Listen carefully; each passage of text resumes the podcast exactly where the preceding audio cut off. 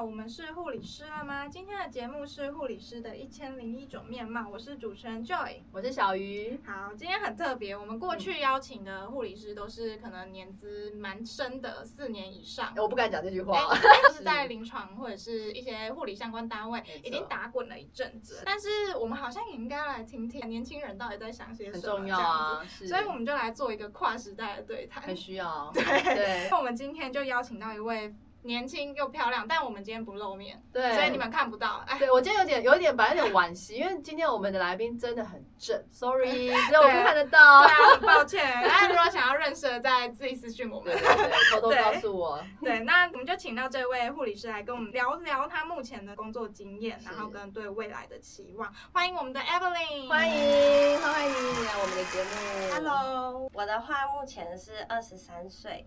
然后我是五专毕业就出来工作了，目前的话就是在皮肤科的诊所当兼职的护理师。是，其实比较多就是跟诊所相关的作业，我们比较多就是百欧的医生会给你治疗单，我们就照着他们的内容，我们去做一些护理处置，嗯，抽血打点滴也是都会。好，那我这边稍微进阶问一下说。呃，你刚刚说到你过去是护理的五专，对不对？那你们在就学过程里面的技术这一方面，你就已经很扎实了吗？哎，还是也是去工作之上才去重新适应？算是重新适应，因为在诊所跟在医院是不太一样的，有很多技术其实是我们用不太到的。所以你有在医院待过多久吗？哎，没有哎，我毕业之后我就是在诊所上班了。哦，那你觉得去到诊所这边？没有经过临床的这个训练，因为很多老师都会说，哎，要先去临床啊，吼。那你觉得呢？哎，我觉得其实还是要看个人诶，因为像其实，在求学过程当中，有时候已经压力很大了，嗯，那有些人没有办法适应临床比较紧凑的那个步调，有些人心理上可能会适应不来。哦，那我自己的话，当初是为了想说，我还想要读书，是，那因为读书的话，可能就是在医院上班，可能负荷会比较重，嗯，所以想说就是可以先踏入护理的比较简单的地方，我们先去上班，就先不要心灵受创了哈。啊，对啊，对，就还是想说不要离护理太远，嗯，对，那我们就可以边上班还是边读书，是哦，所以你现在也是在读书，在哪边上课？现在是二季就读中，哇，很上进哎，很棒。是你本来在进到职场前，其实你就已经有想要继续进修的心情吗？还是说你觉得进到职场才发现说，哦，好像不行哦，我需要再去学一点东西？因为一开始的时候，其实我毕业那一年我没有考二级的考试，是对，因为那时候其实我对于精神方面蛮有兴趣的，我想要读大学的心理系的插大考试，但是那时候因为一起有准备执照考试，然后又准备转学考的考试，相对之下没有那么扎实，所以那一年我就没有考到。是对，然后隔一年之后又自己说应该还要再去进修，嗯，因为其实五专毕业的话我们叫副学士，但是我们觉得应该是要有学士的学历，是对，所以我。我就想说，那我还是要去完整一下我的路程，是是，对，所以我就先去诊所工作，然后才跑去读书，所以现在也算是一个半工半读的状态。对对，哎，不，你可以先跟我们观众介绍一下你目前待的诊所形态是什么样的吗？我们是皮肤科诊所，但是我们也有做一些医美的疗程。哦，所以会需要动刀动针。哎，我们是那种没有动刀的。我们动刀的话是皮肤的肿瘤切片那些而已，就可能粉瘤啊，或者是脂肪瘤这些局部的门诊手术，对对对之类的。对，它不是医美类的。OK，但是你们还是你就是得接触到要打 IV、IC 抽血，然后所以这些技术类的东西，你蛮特别。说实在，是诊所练起来后。对，我是在诊所练起来的。我想问一下，说，因为其实我自己之前也有在诊所算是短暂的工作过这样子。因为其实你没有临床的经验，那像诊所要打针抽血，其实诊所的病人老师讲有一点会比较难搞哦。那像你这样的话，你去诊所你会不会适应？其实很痛苦，因为可能你平常实习的时候做到的机会比较没有那么多。会不会去诊所的时候，在这个部分是很难克服的一块？其实我觉得我自己是还好哎，我在抽血这件事情上，我觉得我没有那么的受挫，对，而且其实同事也会稍微教一下我们，我们会互抽，但是我觉得它比医院好的点是，其实来诊所抽血打点滴的人，相对下其实算是比较健康的人，哦对，血管比较好，对，这倒是真的，对，皮肤也比较幼咪咪。会，我觉得不会干到我看不到那个血管在哪里这样子。对，因为在医院其实很多时候就是他们可能长期住院，已经打到没地方打了。对对。但是我我在诊所的话，其实他们通常只是否当下他可能要打一些美白点滴或是胶原点滴的时候，所以其实他们也没有那么受限于打点滴的位置。在医院可能很多人都觉得说，哎，要打手盘或者是打前臂，但其实我们可以打手肘没有关系。除了我们刚刚讲到技术层面，您说你没有受。错以外，那你觉得你在诊所工作，你觉得有没有最大的一个困难点？我自己是觉得在诊所它比较像服务业，其实我们应该说是患者啦，但是对我们来说应该要叫客人。呃，对，所以他不一定真的有病去找你们啊，他就是想要皮肤更漂亮去找你们。嗯，对，所以变成说，有时候会觉得说他们有花钱，所以我们在对待他们上面不能说就是像在医院可能命令式的，你会跟他讲说这些事你不能做，嗯，我们就只能很委婉的跟他说，哎，我们要冷水洗脸哦，要不要大力搓揉他，就是要很温和的跟他们去讲话，说话的艺术。又来了一次。我觉得那个角色的转换不容易，不过因为你你是刚毕业就进到这样的职场环境，或许在调试上面冲击不会这么大。我我好奇一个点是说，像听起来医美诊所或是皮肤诊所里面，其实你们还是会有一些不同的角色。你本身拿到的是护士或护理师执照，那去到那里面可能有一些是美容师，他不一定会是护理背景。你觉得你的优势在哪里？我觉得其实我们的优势就是我们有比较专业的医护背景。嗯，其实像我们讲话的话，也有我们的证照去支撑我们，所以其实有的时候客人还是会比较能信服我们的话，这样子。你们美容师跟护理师彼此是怎么样去合作，或者是说你们的职责分配是如何的？哦，我们诊所分的比较明白一些，护理师就是负责健保门诊部分，那美容师就是他们美容的一些相关疗程的部分。嗯，对，所以譬如说像刚刚你说的 On IV 打美白针，这个是你们去讲，还是说是美容师去跟他推销？这个的话是美容师他们会准备好，然后我们就是负责去打那一针就可以了。所以你们不需要接触到备药。以前我们都要教三读五对啊，然后看日期什么什么。背还是要背啦，但是其实就是我们没有跟他说，哎，这个东西。哎，要多少钱？或者是说这个疗程搭配这个东西，哎，可能比较优惠还是什么的？这个报价部分就跟我们比较没关系。OK OK。今天譬如说今天病人，呃，不要说病人，我们都是客人。对我们这位客人，美女、贵妇、少少爷、少奶奶来了之后，他今天可能打东西上千上万块不等。对。所以你会不会在给药这件过程里面，你要有更跟医院不同的流程？可能我们医院里面就是说，哦，那个某某某，哎，生日什么时候？啊，对对，好，那要给你打什么？好，就打了。那你会不会什么？哎，这个是正牌的商标，有镭射标志，有什么？你们会有没有类似不一样？我们就是可能会拿给他看，就是说，哎，这是我们全新未拆封的啊，对对对，类似这种流程。对对对对，因为在医院里面，我们很常就是，反正药从药剂部送到 station 那个护理站，我们在护理站有时候泡药，或者在病人的床的旁边泡一泡，我就挂上去了。哦，对。首先看一下，哎，我就跟他讲一下，然后对一下，然后哔哔啊，挂上去了。对，但是我不需要去未拆封的药，哎，先给您看过这个未拆封，然后再，所以这个其实的确是会有临床有一点区别的地方。对，我们在诊所打疫苗的时候也是这样子，哎，这个盒子都是全新的，没有过期。他们如果自费打点滴，这样效果这边也是由你们去做解说的，这样。美容师他们那边也会给他们带到一些哦，对对对，因为他们可能会说。哎，我们今天要打这个镭射，然后这个点滴会有止痛的效果，然后就看你要不要加购啊，或是它是本来就是一个搭配的 set 这样。是是是。嗯，那我觉得艾 v 琳其实很年轻，二十三 岁，对，好新鲜的肝啊！真的，怎么没有去医院里面？哎，不是，艾 v 琳是未来是有规划要回医院的嘛？对不对？对啊，对啊。刚刚有讲到精神科啊，精神科什么点吸引你啊？我觉得那个不是很容易，因为那个要非常，那个那个才真的是沟通的艺术，因为你要听他每一句话背后又有。什么几层几层的含义？嗯，那什么样的点吸引你，让你会想要未来走精神科？我觉得这是我们年轻人的一个走。我们年轻人这五个字，没有啦，真的的没有没有，的确是现在的社会是我想听听你的想法。我是觉得说，因为像现在我们的社会比较高压，其实，在读书的过程当中，比较知道就是，其实，在台湾精神科方面占最大宗的是视觉失调症。嗯，对。但以前人家都不知道，但是他们就觉得他们很可怕。但是其实我自己是觉得，他们只是生病了。他们真是生病了。对，这个是他们理解到。对，我觉得这很可惜。我觉得说就是。台湾应该要比较重视心理方面的这个议题，而不是台湾人就觉得说啊，你有精神病，你很可怕，嗯，这样子。哎，我觉得你很棒，哎，因为我觉得很少有年轻又漂亮，你其实可以做更多其他 靠颜值的工作嘛。好，那只是说你愿意的去探讨的是这个人的想法，他的心理。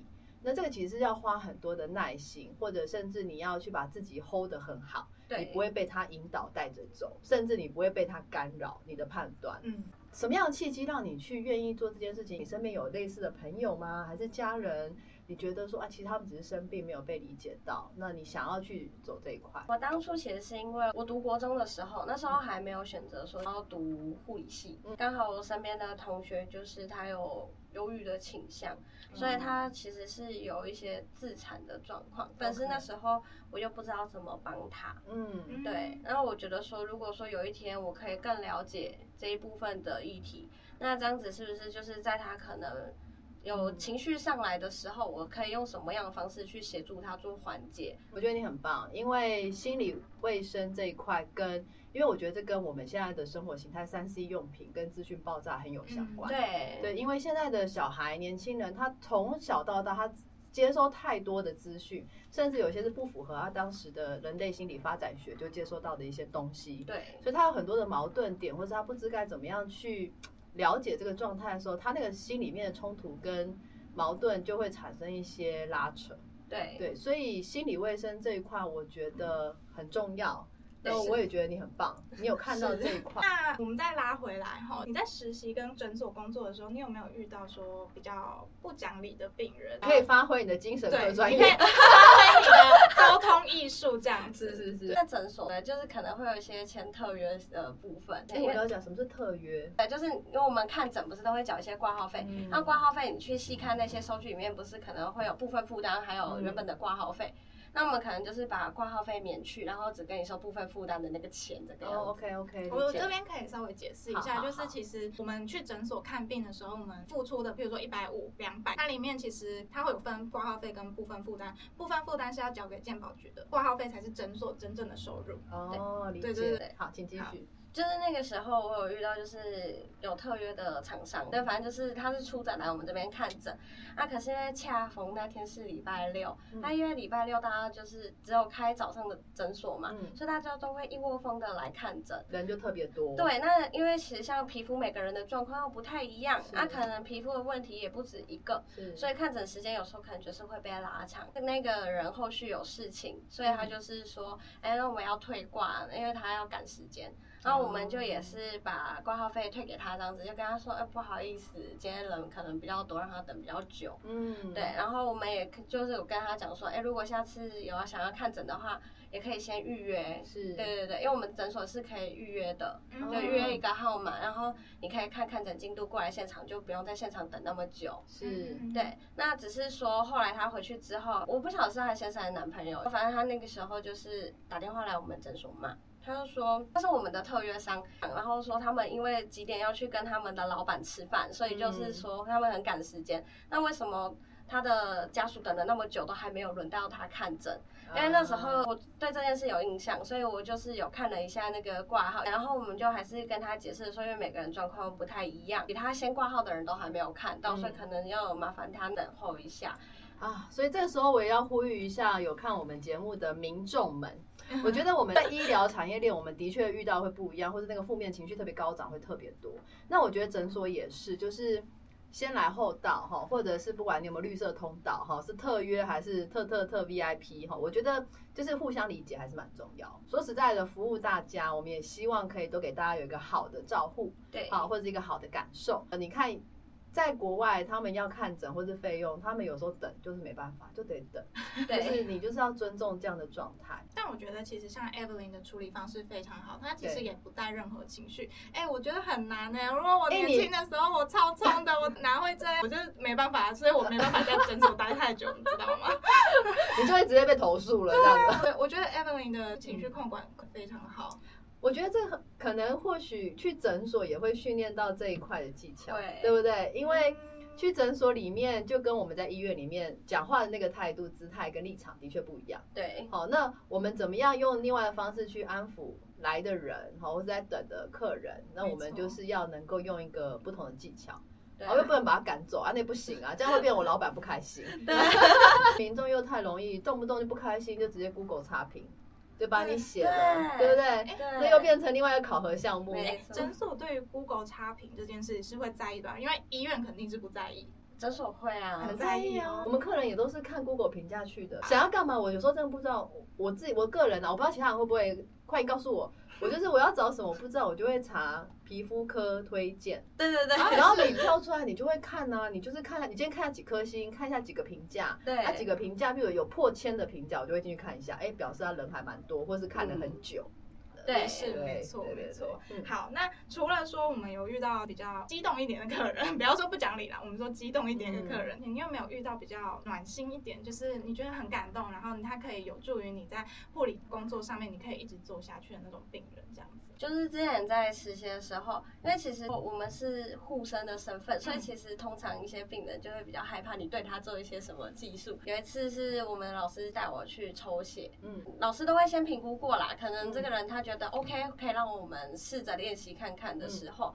他就带我们去，然后那个时候病人呢，他也觉得我有点紧张啦，嗯，对，然后他就是跟我讲说，叫我不要紧张，因为他说他女儿也是护理师，哦，对他，我觉得他也可能也是感同身受，就是他觉得说他女儿也是这样过来的，他希望说就是可以用他自己一点微薄的力量，可以带给我们一些鼓励，对他就是跟我说，哎，你不用怕抽不到啊，抽不到就再抽一针就好了，就是跟我说，就是这都是经验，叫我就是试试看没关系。那你觉得这样的？的一个经验都会帮助你未来回医院，这是一个动力吗？我觉得这个是会，因为其实临床上还是有一些比较激动的家属，是。对，但是当然也是会有一些比较暖心的人，就是他可能哎知道我们可能忙没有吃饭，就是他们有时候就有些家属就会说，哎这个水果给你吃啊这样子。我很开心听到的是这样子很正向的暖心故事，我也希望跟大家所有听众们分享是，其实有时候我们医护人员要的也不多，真的就是你的一句话一点鼓励。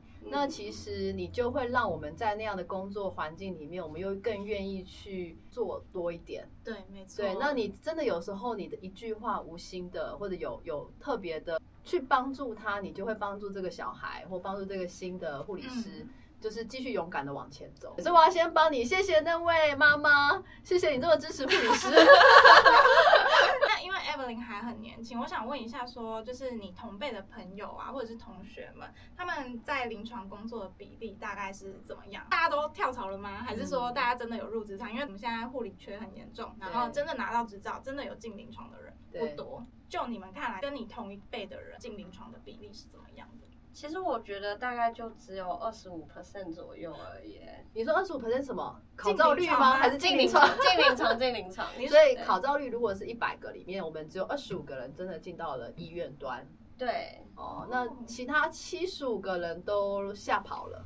有的人他们是觉得说，就是哎，我今天考到执照，我就是对我家人有交代了，我想去做我想做的事情。OK，世界很大，我还想要再去看看。还有一部分就是可能外面的一些长照中心，或者是说就是像我这种在诊所的护理师也是有的。所以那个选择的依据是什么？他们为什么宁愿去长照呢？他们觉得生活压力不会这么大，还是说不用轮夜班？我听过的说法是，他不适应医院的快节奏。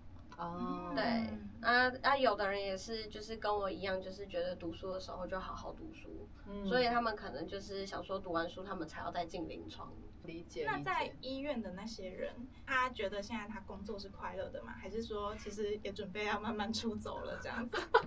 听听起来好悲伤的一题。对啊，他们有一些人其实就是蛮稳定的，然后他们当年就是直接去医院上班，然后现在他们就是也一样有考虑要再回去读书，所以有些人就是觉得说，哎，我考到学校，我可能就要休息一阵子。OK，也是为了自己的职业发展、人生规划、人生规划去努力这样子。那你刚刚说，就是你想要还要再回医院嘛？那你回医院，你也是想要回精神科吗？还是你有其他的选项？我觉得其实像精神科或急重症单位，我都可以。哦，你也喜欢急重症？对，因为我很急这两个差很大。对啊，我就是真的很急，我急的时候很急。可是我觉得在精神科归属感嘛，就觉得我有成就感。那你急的时候，你都也是这么温柔这样？哦，不会哦，就是可能会讲话比较直接一点点，看不出来。对啊，怎么我们已经已经歪掉了这样子？没有，是现在而已。但是有时候真的遇到比较激动的家属，要不是我口罩戴着，可能他会觉得我逐渐不耐烦。了解，你已经在诊所待快两年半了，那你怎么还会想要回医院？因为老实讲，诊所的业务量可能真的比医院来的少，而且如果你真的未来进到集中症，那个业务量又是更不一样，不同的世界哦，世界很大，对啊，去看看是好。其实最一开始我读护理啊，除了是精神相关的方面呢，我还有一部分是因为我的家人，嗯，因为我的家人就是有癌症病史，所以我想知道说我要怎么可以。好好的照顾他，发挥你的专业。对，或者是说哪一天真的真的有什么紧急的状况，其他家人可能会慌张，可是我不能慌张。其实我觉得这也是护理价值的所在。有的时候，其实护理是会常上那个男性心目中最希望娶的对象之一嘛。我们走进前五大之一。真的假的？我不知道啊。真的吗？好，还是世代不一样。空姐是一个，但护理是一个，有很多理由都是因为他觉得护理师很 carry、很关怀、很会知道怎么照顾人，然后万一家人有需要的时候，他们比较不会。很慌张，我听到的好还是世代不一样，欢迎也告诉我。那我们时间到最后的时候，Evelyn 有没有特别想要再透过我们的节目平台，有没有什么特别你想要呃表达的你的心情或想法，或者是说呃未来再回到医院端，或者你有什么期许？我觉得要给在后面的学弟妹一点鼓励耶，是是对，因为其实像我们在求学过程当中，像我们如果是五专就开始读的，嗯，其实你五专你可以把你的科目分的比较散，但是也比较扎实的一些技术去练习。我觉得这是五专教育比较特别的地方，是在这之间，就是你需要读一些学理内容，然后再加上你的实际操作，在实际操作上。只要你没有及格，或者是没有到达标准，你是没有办法出去实习的。所以其实我觉得在学校本身这件事情上，就是会有一点点的压力。打好基础还是蛮重要的。对，这这本来就是一个压力。但是你后来你去临床实习之后，你就会发现，哎，怎么跟我课本教的不一样？对他们来说，可能也是一种冲击感。嗯，可能临床实习的老师就是临床的那一套，是对啊。可是，在学校教的老师又是学理的那一套，会造成学弟妹们可能会有一些混乱的状况。哦，好，我觉得在这边也可以，我觉得不会是学生完全的问题。对，啊，就是教育体制上，或者是老师们在做教学设计的时候，或许要更接地气一点，就是同。样一套东西不能二十年都教那一套，因为其实临床跟社会一直在变动。就像现在很多智能医院，以前也不再手写 order 啦，也不再手写医嘱啦。哦，那现在早就有人在点点点，然后或者是直接口头嘴巴讲讲，它就自动打好了。所以有时候跟上时代，或者是那个教学方式。我觉得可以稍微思考一下。如果像 Evelyn 刚刚讲的，在学校学的根本在临床上用不到，这是一个蛮大的问题，就会浪费彼此的时间然后 是啊，还有没有想要再特别多讲？我觉得你刚刚表达的点非常的棒。反正就是，如果你真的选择了护理，不管是家人所希望的，还是你自己所希望的这一条路。我觉得算是值得走完的，因为你就算你以后不当护理师，这一个职业的学习的内容也是你终身受用的。哇，你好棒哎，你好适合当我们护理代言人哦。未来就靠你了。对，我觉得你很感动。希望你未来回医院可以一切很顺利，也希望你可以留任啦。你有觉得说医院有做什么样的措施可以吸引你愿意一直待在医院吗？我觉得一个是学姐学妹制的关系，如果就是可以更和缓，对。对啊，那当然最重要还是要吃饱穿暖啦。要加薪加薪，OK，没错没错，长官听到了吼，我又不知道已经第几次呼吁长官了。我们新一代，我们老一代，中生代，我觉得这就是一个大环境，或许有时候是困境，但我们很期待还是可以有持续改善的空间。是没错。好，今天非常的谢谢 Emily 来我们的节目现场，谢谢你今天带来新的世代、新的护理的新的思维，谢谢。谢谢。